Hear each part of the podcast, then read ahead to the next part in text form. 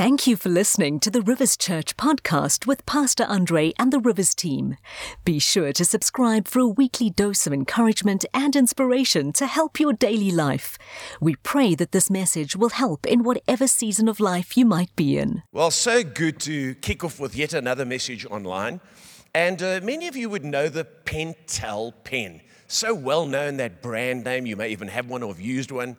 But in 1960, this Japanese pen was brought into the USA, and within one year, staggeringly, 1.8 million of these pens were sold. And it wasn't a massive ad campaign, it wasn't promotion, newspaper ads, television ads. It was one simple explanation word of mouth communication. Housewives, office workers, people in high positions were using this pen, students were using this pen, and as a result, they used it and then they recommended it to friends. This pen became so popular that even Lyndon B. Johnson, the president at the time, used it to sign documents. And then they took the pen into space on one of the Gemini rockets in 1966. It went on to become the official pen of NASA. And all because someone used it and then recommended it. And you know, there's power in a testimony. When we give our testimony and share what has happened to us, there's tremendous power because it's firsthand from someone's lips. Today, many people are deconstructing their faith. It's a popular term deconstructing what they once believed. And it's almost trending around the world. What it simply means in real terms is that they're backsliding. They no longer believe, they are doubting, and they are considering whether they should walk with God or not. They're deconstructing what God has constructed in their lives. And you know, your testimony is the thing that keeps you from doing that. Let me remind you before I give you the title here that our testimony is a powerful thing and we've been told to use it. 1 Peter chapter 3 and verse 15. It says if someone asks you about your hope as a believer, always be ready to explain it, but do this in a gentle and respectful way. Keep your conscience clear. Then if people speak against you, they will be ashamed when they see what a good life you live because you belong to Christ. So we set an example, but before we set an example, we give testimony. There's been that famous quote by St. Francis of Assisi preach the gospel and use words if necessary. Well, that actually is not a true quote, and actually it was ascribed to him incorrectly. The gospel cannot be lived without giving testimony. You'll notice in this passage it says, Speak first, then they'll watch your good life. Not just let your good life be your testimony. Your testimony comes out of your lips, and it's a powerful thing, and we need to use it. You know, the Apostle Paul often gave his testimony. Numerous times, in fact, in Philippians, he recounts his story of how he was a Pharisee and how he lived, and then how he came to Christ. In the book of Acts, chapter 26, we see him before King Agrippa and before Festus, and we see him there testifying, so much so that I think it's Festus says, you, have lost your mind, Paul. And uh, yet the testimony you can't refute. And so today I want to speak to you, and I've entitled the message simply this The Power and Persecution of Our Testimony. The power and the persecution of our testimony. Our testimony has power, that's why it will be persecuted. And many today are backing down. They're worrying about what people will think. They're worrying about the cancel culture. But thank God the Bible tells us that exactly this situation we're facing today happened before, and we can learn from the example of others. Now, to get back quickly before I get to the, the gist of the message, we're going to read a chunk of, chunk of scripture in just a moment. Paul stood before King Agrippa and he recounted his testimony. And he speaks of what Jesus said to him. Jesus gave these uh, instructions to Paul, and I think they're important for us today as well. Acts 26, uh, Jesus says, For I've appeared to you to appoint you as my servant and witness. This is an order from Jesus. Tell people that you have seen me and tell them what I will show you in the future. So God's going to show him things, Jesus is going to show Paul things, and then Paul's going to show it to be. He's going to be a witness and he's going to testify, like in court, of what he's seen. He says, And I will rescue you from both your own people and the Gentiles. Yes, I'm sending you to the Gentiles, watch this, to open their eyes so they may turn from darkness to light and from the power of Satan to God. Very important phrase because we're going to come to it a bit later. To turn people from darkness to light, to open their eyes. That's what happens when you become a Christian. You don't just come to church and join in and, and get motivational messages. No, you get a transformation that happens in your life. It's this powerful thing that, that happens. And uh, he says here, and from the power of Satan to God.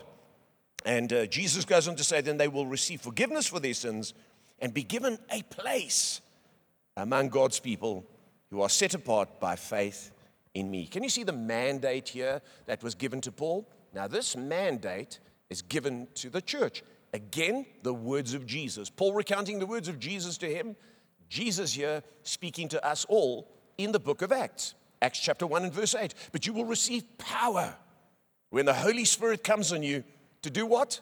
To come to church, to sing songs? No. And you will be my witnesses in Jerusalem and in all Judea and Samaria and to the ends of the earth. Now, this mandate, interestingly enough, is portrayed beautifully the power of the testimony and the persecution of the testimony in the book of John, in the story of the blind man, John chapter 9. Now, just to give you a bit of context, because we're going to read a chunk of scripture in just a moment. And uh, by the way, 1 Timothy 4, Paul says, give attention to the public reading of scripture. So, you know, today people don't want to read. It's too long to read. People lose concentration. No, we have to do it because the power is in the word, not in my words, but in God's word. But here we find a blind man, blind from birth. Jesus comes across him. The disciples ask immediately, typically, whose fault is it? Is it his parents' fault? Is it his fault? I mean, how could it be his fault in the womb that he was born blind? Nonetheless, Jesus says no and then declares himself to be the light of the world. Remember, Paul was told that to turn people from darkness to light. Jesus says, I am the light of the world, and while I'm in the world, I'm going to bring light. And uh, then he spits on the ground the dust from which man is made, and he makes dust, uh, mud, and puts it on the man's eyes and then sends him. You see, there's always personal responsibility, sends him to Siloam and says, Go and wash. And God does that today. He gives us something and then He says, I want you to act on it. And then there is transformation. And today, you might be hearing my voice. You're hearing the preaching of the word. You need to take it, you need to let it wash your soul, and then you can come back seeing spiritually. Well, this blind man goes to the pool, he washes, and he comes back seeing and he's dramatically changed. And we pick the story up in verse 8. And uh, we're going to read quite a bit. Stay with me here. The word is powerful. And it says his neighbors, those who had formerly seen him begging, asked, Isn't this the same man that used to sit and beg? Some claimed that he was. Others said, No, he only looks like him. Change in his life. And it says, But he himself insisted, he testified, I am the man. How then were your eyes opened? They asked. He replied, The man they called Jesus made some mud and put it on my eyes. He told me to go to Siloam and wash. So I went and washed, and then I could see. Where is this man? They asked him. I don't know, he said.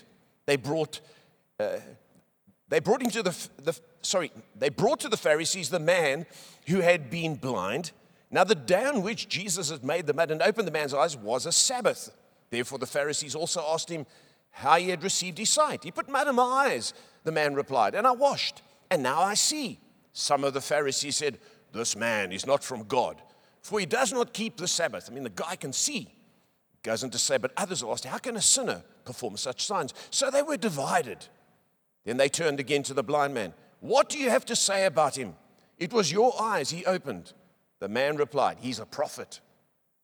They still did not believe that he had been blind and had received his sight until they sent for the man's parents. I'll tell you what, when you give testimony, people won't believe you and they will try and pick it apart because it's so powerful.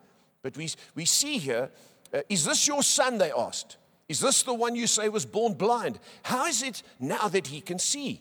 We know that he is our son, the parents answered, and we know that he was born blind. But how he can now see, or who opened his eyes, We don't know. They knew. But notice here ask him. He is of age. He will speak for himself. His parents said this because they were afraid of the Jewish leaders who had already decided that anyone who acknowledged that Jesus was the Messiah would be put out of the synagogue. If you want to put it in today's terms, they would be canceled.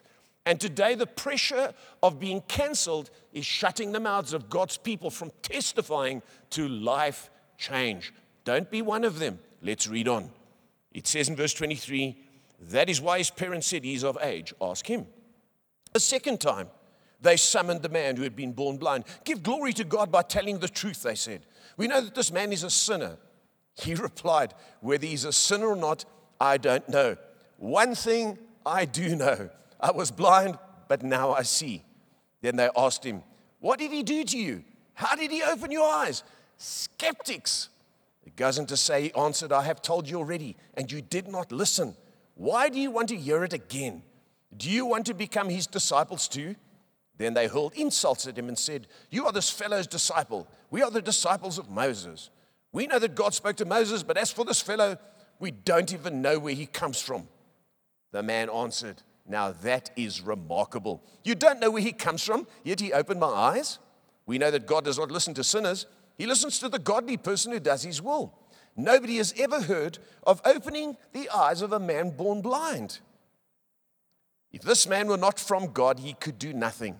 To this they replied, You were steeped in sin at birth. How dare you lecture us? And they threw him out. Interesting how they went back to his birth. Remember, the disciples asked, Who sinned? This man or his parents? Now they went back. They said, you, you, You've been changed, but we want to remind you you were a sinner at birth. And that's what people will do when you give your testimony. You see, there's nothing wrong with our testimony, there's something wrong with those who hear it. The inability to receive and to hear is the problem. And today, what we've tried to do is we've tried to tone down everything. Don't say that. Don't speak about what we're against. Don't, be, don't tell people how you were transformed, how you were delivered. No, we don't want to offend anyone. We've made church so appealing and so weak, and we've been so scared of being canceled that the power has gone out. But it's the testimony that brings the power of God. Once I was blind but now I see. Our testimony is not once I didn't go to church, now I go to Rivers and it's a cool church and I get motivated on the weekends to do business. That's not our testimony. Our testimony was I was blind, but now I see. I've been turned from Satan to God, from darkness to light. And I need to speak about it. It's powerful. And the enemy hates it. That's why there's power in the testimony, but the testimony always gets persecuted. So let's look at number one today. There are only two points in the message the power of our testimony.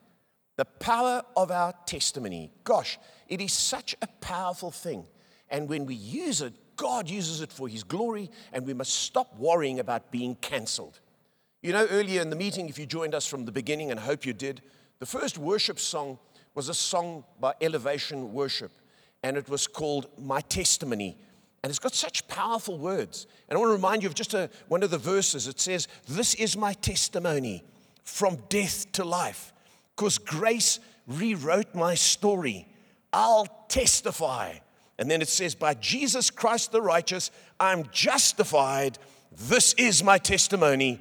This is my testimony. Such a wonderful song declaring what I need to do. My life's been changed, and I'm going to speak about it. I'm not going to hold back in any way. You know, when we get saved, and, uh, and we give our testimony, God can use it. When I first got saved, that's one of the things they made me do regularly. In fact, I was driven from church to church at one time. I still had very long hair and, uh, you know, wore sort of hippie clothing. And they took me around and they said, This guy's going to give his testimony. And I used to speak about how I was involved in different religions, searching for God, taking LSD, smoking dope, and, you know, practicing yoga and trying to find uh, enlightenment. And then I found Jesus and my life was changed and i gave testimony regularly. And often i would be attacked. Oh you didn't really delve into religion and, and you don't, don't speak against you know. And people would try and counter it. Well one day when i was sitting in church a man came to me after a service and he said to me you know what? You need to give your testimony in a magazine because it's a powerful story. So they wrote an entire story on me. It was called hands up bangles down because I used to wear big, big row of bangles. It sounds ridiculous today, but it was popular then. We used to wear these Eastern clothing and so on. And, and that testimony was in a, in a magazine, went around the world, and people got to know me, got to know my story, and many people were encouraged by it. Our testimony is incredibly powerful. What is a testimony? A testimony really is when you tell of something you've seen and heard. That's why the Gospels were written. In fact, that's why the letters were written. And I want to remind you, John, the disciple, he saw Jesus in the flesh, met with Jesus, worked with Jesus, lived with Jesus, was loved by Jesus. And, and then Luke's gospel was also written. Let me remind you, 1 John, and we'll skip back to, you'll see how Luke starts and how John ends. But notice here in 1 John chapter 1 and verse 1, John says, uh, giving testimony, he says, That which was from the beginning, which we have heard, which we have seen with our eyes, which we have looked at and our hands have touched, this we proclaim concerning the word of life. The life appeared, and we have seen it and testify to it. And we proclaim to you the eternal life which was with the Father and has appeared to us. He says, Yeah, I saw it. I'm a witness of it, and I want to tell you about it because it's powerful and it can change your life. Remember, Luke's gospel was written by Luke the doctor, and he writes to Theophilus. And he says here, uh, I want to read it to you because the wording is important. You need to see why the Gospels were written. They're not just random stories. I'm going to write this down. No, no. They are testifying to something they encountered. And he says here, many have undertaken to draw up an account of the things that have been fulfilled among us just as they were handed down to us by those who from the beginning were eyewitnesses and servants of the word. With this in mind, since I myself have carefully investigated everything from the beginning, in other words, I've listened to these witnesses, I too decided to write an orderly account for you, most excellent Theophilus, so that you may know the certainty of the things you've been taught. This isn't a fable. This isn't just a gospel story like the nursery rhymes. No, I've seen it. I've handled it, John says. Uh, Luke says, I've investigated. I listened to their testimony like a lawyer in court. Now I'm writing it for you, Theophilus, and uh, you can discover this too. In John chapter 19, the power of the testimony. Uh, uh John speaks about how when they came to Jesus at the cross, and he says, But when they came to Jesus and found he was already dead, they did not break his legs. Instead, one of the soldiers pierced Jesus' side with a spear, bringing a sudden flow of blood and water, showing that he was dead. The plasma separates. The man who saw it has given testimony, and his testimony is true. In other words, I didn't hear this, we didn't concoct this. I was there. I saw the drama of a changed life, and I want you to know about it. And he says he knows that he tells the truth and he testifies so that you also may believe. This isn't just information, this is life transforming testimony. Then at the end of John's Gospel, chapter 21, it says, On this, this is the disciple who testifies to these things, speaking of John himself, and who wrote them down. We know that his testimony is true. You know, testimony is very hard to refute, and that's why it's got so much power. The blind man testified. He said, This is, this is what happened to me. He put mud in my eyes. Sounds weird. I went to Siloam. I came back. I hardly knew he was. I know his name was Jesus, but I could see. Now, how do you argue with someone who can see who couldn't see before? You can say there's no such thing. It's not politically correct. You know, people's lives dramatically turned around. But then we try and fit it into the narrative of politics, the narrative of what's correct today. We don't want to say anything. No, we want to testify to the life changing, delivering power of Jesus Christ, who turns us from darkness to life and from Satan to God.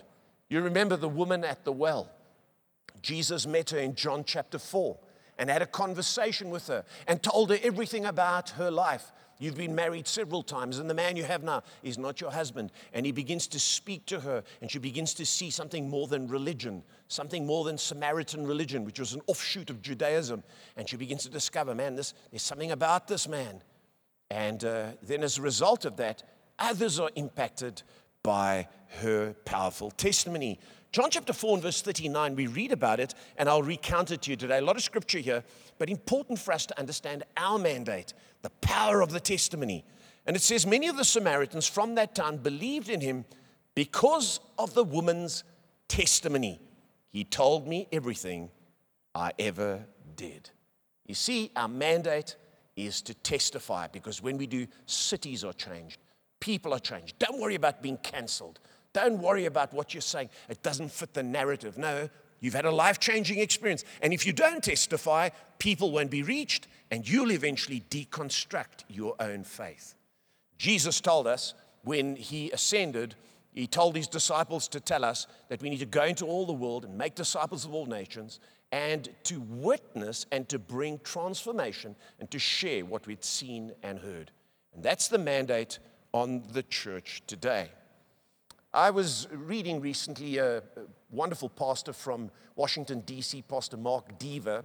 He's written a number of excellent books, and uh, one of his books is called Nine Marks of a Healthy Church. Wonder what you think a healthy church is. Not one where there's you know good worship only and great preaching, but there are a number of components. And Mark Dever here says, he says, I don't see a clerical class in the New Testament to which evangelism has been delegated.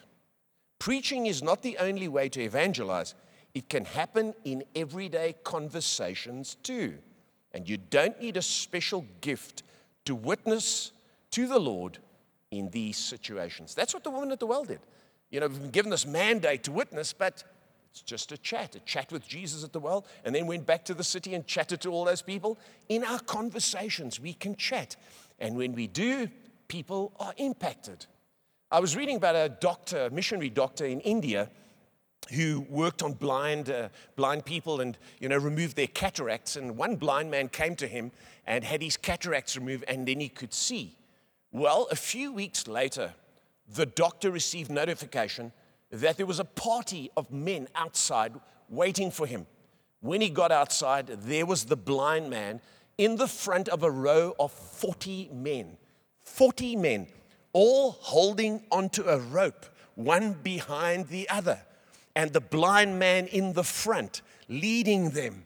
And they had made a journey of 400 kilometers to the doctor's surgery. Why? The blind man had had his cataracts removed. He had gone home all the way back to where he lived, and he had testified, I couldn't see, now I can see. When they heard the testimony, 40 men held onto a rope and trusted him to go all the way to the doctor. That's our mandate the power of the testimony. And we must not be intimidated because even the devil is intimidated by our testimony. I want to remind you that in the book of Revelation, there's a small verse, but it's powerful. Revelation chapter 12 and verse 11. And it talks about us as believers and how we have victory. And it says they triumphed over him, that's over Satan, by the blood of the Lamb. We heard earlier, the blood of Jesus forgiven us, changed our lives. But watch, and the word of their testimony. The devil can do nothing to you if you believe that Jesus has forgiven you. Darkness to light, from Satan to God, a gift. And now I keep telling about it. I keep speaking about it. And I don't stop speaking. And guess what? Satan doesn't stand a chance. That's why the Pharisees kept coming back, kept coming back. Because our testimony is so powerful and sometimes irrefutable. And people will attack it. Martin Luther said, that we need to pledge ourselves anew to the cause of Christ. We must capture the spirit of the early church. Whenever the early church, wherever, wherever the early church went, they made triumphant witness for Christ. Whether on the village streets or in the city jails, they daringly proclaimed the good news of the gospel. And he's saying we need to do it again. I want to say we need to do it again in these days. Not be silent, not be canceled. It is a powerful thing. And many of you would have seen sports people who often testify on the court, you know, pointing to God and making the sign of the cross. Christians are trying in some way to communicate. I was reading about a young man, he's a, he's a dynamic Christian, Stephen Curry. And uh, if you don't know who Stephen Curry is, he is a Christian that is a seven time NBA All Star. And he was named the NBA's most valuable player uh, for two years in a row. And uh, with, with teams, he has won three NBA championships with the Warriors. That's who he plays for. If you're a basketball fan, you probably know who that is. And then they went on to say this about him that uh, most analysts, actually, and players have said this about him that he's the greatest shooter in NBA history. Now, we know Shaq, Shaq O'Neal, we know all the famous names, LeBron James, but here's a guy who's a Christian who stands out. And this is what he actually says He says, I try to use every game as an opportunity to witness. I try to do a little signal every time I make a shot as a way to preach the message in ways that I can. You see, everyone who's a Christian has an obligation to give a testimony. I'm a basketball player, but I'm a different basketball player. I'm a Christian. I've come from death to life, from darkness to light, from Satan to God. I'm not just a church attendee trying to be a good man, trying to be socially conscious. No, I've got a powerful testimony. Once I was blind, now I see. And we need to hold on to our testimony and use every opportunity to give it. You know, in these days of COVID and with such fear and death and loss, we need to be ready to give our testimony because people, you know, might, might receive Jesus and then they might die. People on the brink of death. And Billy Graham said this as I wrap up this point. He says, Suffering can give us opportunities to witness. The world is a, is a, the world is a gigantic hospital Nowhere is there a greater chance to see the peace and joy of the Lord than when the journey through the valley is the darkest. Our testimony can shine brightly, and people can receive Jesus, and they can have a secure eternity. The power of your testimony today. Do you realize how important it is? You need to share it with friends, with family, with work colleagues, in conversations as you walk along the road. When people question you, and ask about your life. Always be ready to give testimony. You see, your testimony is so powerful. That's why point two, it's persecuted. Let's talk for a moment about the persecution of our testimony so that you're ready to deal with it because people are surprised when their testimony is persecuted. And it will always happen because of the power of the testimony. No one's just going to say, Oh, that's amazing. Gee, tell me more. Gee, pray with me. There will be moments where people will be open, but generally the testimony will be persecuted. And you saw in the story, the Pharisees interrogated the man. Religious people don't want a testimony. They want you to be politically correct. They want you to fit in with the narrative. That's what religion does. But transformative Christianity says, preach the truth, speak about death to life, Satan to God, how you couldn't see, now you can see. You have to declare it because religion wants to tone it down. And it's so important that we understand that we will be persecuted because it is powerful. Don't forget today, if you're feeling bad about not witnessing, the Apostle Peter found himself at the fire where he should have given testimony and he didn't. Aren't you the man? Weren't you with Jesus? And because of fear, because of intimidation, he thought he would be canceled at the cross like Jesus, so he kept quiet. But you know what? On the day of Pentecost, he's filled with the Holy Spirit, and suddenly now he's bold. And I want to remind you the Holy Spirit is given to us, not for shivers and shakes, not just for personal prophecy. It's given primarily to give us courage to testify, so that when we're persecuted, we are not moved and we're not intimidated and we keep going. Charles Spurgeon said this. He said, Never for fear of feeble man, restrain your witness. I want to encourage you today. When you are persecuted, speak up.